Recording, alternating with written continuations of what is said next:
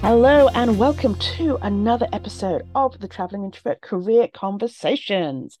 I am very excited to talk to this guest. Um, they, they have done amazing things, and I, I'm very excited. So, I would like to introduce you to Sucheta. Uh, please say hello. Hi, everybody. Hi, Janice. All right. So, um, oh, see, I've lost my train of thought. I'm that excited. First question, as always, is do you consider yourself to be an introvert? I go both ways. I actually grew up as an introvert for most of my life. And at this point in stage where I'm in my 40s, I feel like I can do both. So that makes me ask, what does introversion mean to you? So to me, it means where I draw my energy from, being around people or being on my own. You know, think about like when you go to a meeting, a networking session, and do you come back feeling like, oh, I'm so beat now. I do not have energy to talk to people? Or do you get very excited and you just come back with full of ideas and you just want to talk more and more? And I feel like depending on the crowd, I can go both ways. I'm very comfortable being on my own, but I also draw energy being around people.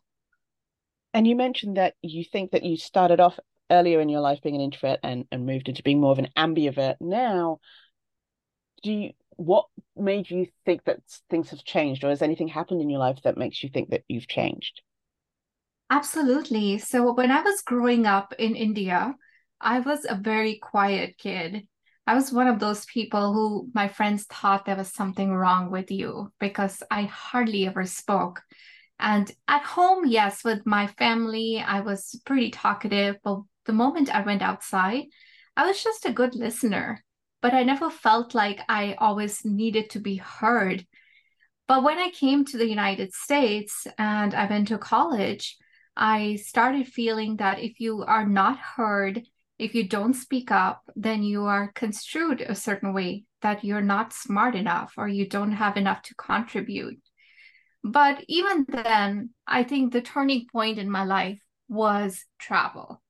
Um, I am a travel writer, but starting off in college, I was just going to school for business. Um, one of the organizations that was for students um, was doing travel for as part of their student body to go on conferences. And my friend came to me and said, you know, if you want free travel, you should join this leadership honor society. And I said, well, I do want free travel. So what do I need to get there? And she said, well, your GPA is high enough, so you'll qualify.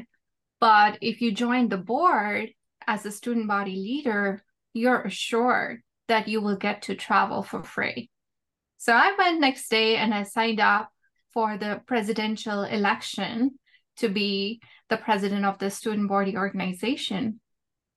And I did not know that that if I did get elected, which I did, my first job would be to speak in front of 500 people.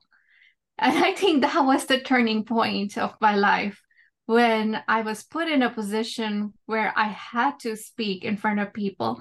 And that's not going to say that I had to become an extrovert at that point, but I really had to break out of my shell and get comfortable being in front of people and being around them and speaking to them, addressing uh, board meetings and conferences. Okay. And so you said that it, it, it didn't mean that you became an extrovert, you just had to address people. Do you feel that that is harder for introverts to address a crowd of 500 people? I do feel that extroverts have a little bit of an easier handle on that, uh, just because they're more comfortable speaking in front of people, addressing bigger crowds. But as I said, being an introvert and not being comfortable talking in front of people and not feeling like I needed to constantly being heard, that was a bold move for me. And so that started with, and so you said that you um, became president and you got free travel, is the assumption after that? Yeah, so I got to go on our regional and national conferences um, as the president, and I also picked who all went with me And when I went to these conferences, I had to meet people from all parts of the world who had also come as student leaders. And that was where I really felt like my extrovert was coming out because we would interact in workshops, we would have dinners together, we would share ideas, we would even dance and learn about each other's culture. And it was a turning point in my life because I always felt like I want to learn about other people through travel. But at that moment, I had the opportunity to do it. And so, with that travel and all the people you met, was there anyone specific that sort of maybe changed your life or changed the trajectory of your life? Um, there were several people along the way, starting with my advisor in grad school, who really pushed me to take on those leadership roles. But even from there, going into my first job, where I was working in consulting, and they sent me for leadership training for public speaking training. And then all the clients I made, um, I worked with through those uh, different positions I've held. I feel like those are the people who impacted me the most because they have seen me grow in different career paths, but being the same person and having a different outlook of life. And they've seen me drawing my energy from being an introvert to now being a super extrovert at times where you know i'm the one who's connecting people and speaking in front of crowds and um, having these very unique experiences. And so you mentioned attending all these conferences as um, a leader. Did you have any um, tips or things that you did to help deal with going to conferences all the time um, some of the tips at that point it was very different uh, different than now because I was a student at that time. But I still go to a lot of conferences now as a speaker and as a leader. So I will I would say I would speak more on where I'm in my life right now. Um, some of the tips for attending and uh, networking with conferences is I always try to get stage time, um, whether it is doing a workshop, a panel, or just speaking up in some of the other sessions where I introduce myself. And if I have a question or comment to add, um, I would make sure that people know my name, who I work for, what do I do, and then ask my question.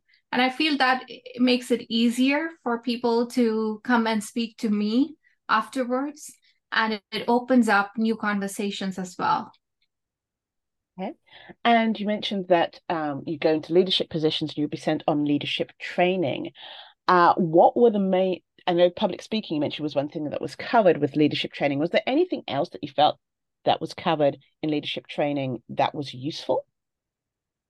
Oh, yes, a lot of it uh, was useful. And the public speaking actually was a completely different training program that I went for aside from the leadership training. And a lot of it was around how to present yourself uh, to your clients, how to network and never take a no for an answer hmm. you know when you when you reach out to people and uh, people you're not don't know you're not familiar with and maybe you're just sending them a message on linkedin and how you can add value to their lives rather than just say oh i want to connect uh, we have we are in the same group or we are in the same city or the same company. Rather than just opening with that maybe saying you know here's i can help you uh, be more successful in your role or your career path. And what is it that you're offering to them rather than just uh, making that friendly connection? Okay. So as follow on from that, is there something that you do regularly that has improved your career? Absolutely.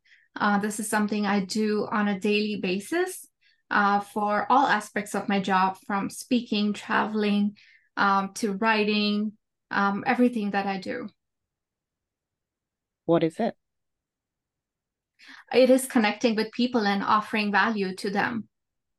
Okay. And is there anything else that you would recommend that people do sort of weekly or monthly as a ritual to improve their career or business? I think the importance of networking um, is often misconstrued because networking is not just always going into a room full of people and having a drink, but it is also keeping in touch on a regular basis, whether you pick up the phone and call them or send them an email. But I feel like that constant communication with people I've come to know um, over my lifetime, whether they are in the same industry or not, but that value of holding on to that network and telling them what you're doing at this point in your career and how they can help you or how you can help them or just having a friendly chat and saying you know well i just had a tri- wonderful trip to new mexico and if you are ever thinking about going them let me give you going there so let me give you some advice on how you can have a more meaningful experience when you travel there Mm. And so that leads me to a question for you with your travel. What constitutes a meaningful experience? Great question. So I've been I've traveled to over 100 countries and I feel like a lot of people tend to repeat the same experience over and over again. When they go to a destination, they are staying in a hotel, eating at a restaurant they may have read about in a tour, in a magazine, and then they bring the same photographs as all of their friends do of the destination uh, to me that that becomes repetitive and not does not add any value to you um, as a traveler. Uh, a meaningful travel on the other hand would be something that enriches your life as well as the life of the others at the destination you visit. And that could be having a learning lesson that you may have not known about that culture or the place or the food that you come back and have a personal connection with someone you met there or something you learned about their customs, their religions, and then the choices you make at the destination. So I'm a big proponent of sustainable travel. And I feel that every opportunity you have as a traveler you are able to make those decisions on where which hotel that you will stay with which restaurant you would dine with who you're going to take a tour with and making sure that those dollars that you spend are invested in the local community. And so how would you go about doing that research? Well, that, that's a great question because a lot of the online platforms, if you book on a a tour uh, or a package tour uh, does not really allow you to do that. So I connect with local tour operators who are often women led and women owned small businesses in those countries, and they have a deeper connection to the community. Um, I tell them that this is what I'm interested in, whether it's art or food or nature, and have them make a tailor-made itinerary for me. And while I'm there, I have these people guide me through my tours. So it's not just about send me off in uh, to uh, check out all these attractions, but have someone with me to talk to me about your culture. And those are the people that I connect with and ask them questions, and I ask them to connect me further to what restaurants do you go to with your family on the weekend? Or if you're going on a vacation to a different part of your country, where would you go? And just asking those questions to people and making those personal connections, I think that is the best way to do it. And so, can you let us know where you currently are, sort of in your career, your current job and industry, and then can you let me know about some misconceptions people have about your job and industry? Yes. Um, so I'm a full time food and travel writer, and I work for as a freelancer for a few publications, including Time Magazine, CNN, Travel and Leisure, Fodor's, AAA, and I have two columns I write. I also write a series of children's books about travel, and I speak about travel. So the most common misconception I get from people who look at my social media posts is that I am eating and drinking all the time and just on vacation, taking these glamorous shots, and I don't work. so, eating and drinking is a big part of my job where I have to taste sometimes hundreds of dishes a week. And I have to talk to the chefs, learn about the food, the ingredients, where they're sourced from. So there's a lot of backstory that happens behind each dish that I taste. And people are just looking at, oh, having a great time. You're out for dinner again, or you're off to another destination. But you know it, it is it is work it is a fun work and i would not do anything else but there are very long hours and my whole itinerary my each day is defined by the destinations or my sponsors and every waking hour i have is filled with activities meetings interviews uh, photos photograph sessions, social media posts. And so I really never have time to sit by the pool and have a drink, which most people would imagine to at least do once during their vacation. So I think that that's a very different viewpoint of what the life of a travel writer could be. And funny, Janice, I have invited some of my friends to come with me occasionally on my trips and, and I said, Well, you can observe me in action. And after the first day, they say, um, I quit. Mm-hmm. I cannot eat another 10 course meal. I am jet lagged. I just want to go to my room and go to sleep. And I don't want to be a part of this anymore. Can't keep up. Can't keep up with the pace. Exactly.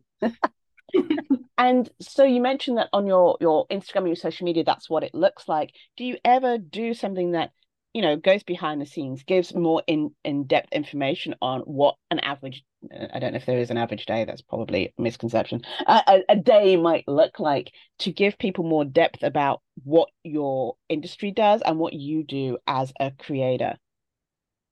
Uh, yes, I've actually done several YouTube videos on my own channel where I talked about how people could get into this business and what to expect if they wanted to become a food and travel writer.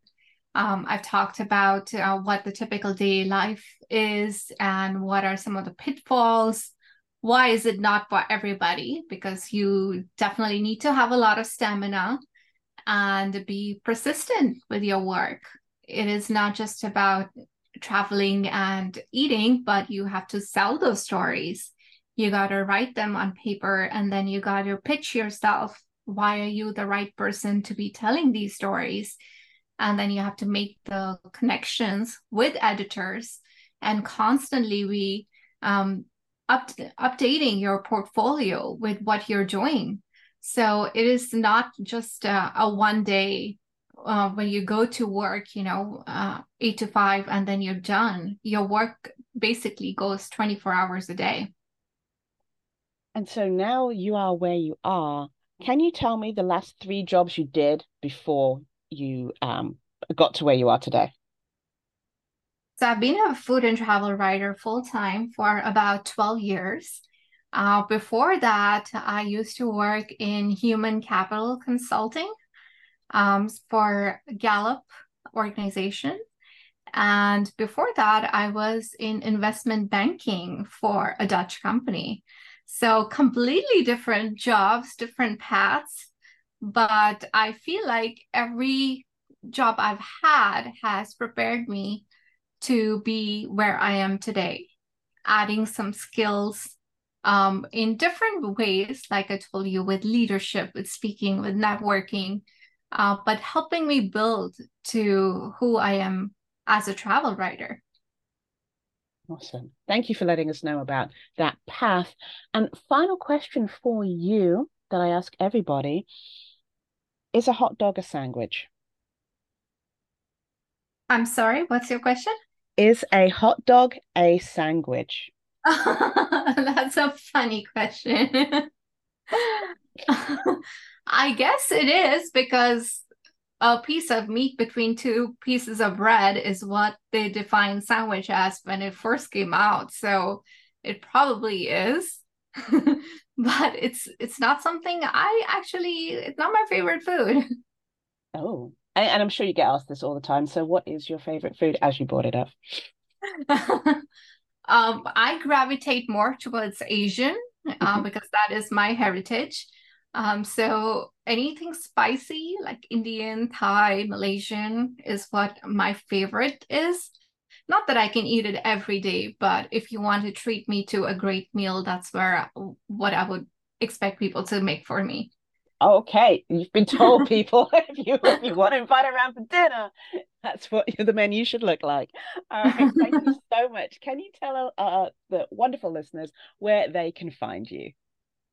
Yeah, so I am on all social media platforms as my full name, which is Sucheta Rawal.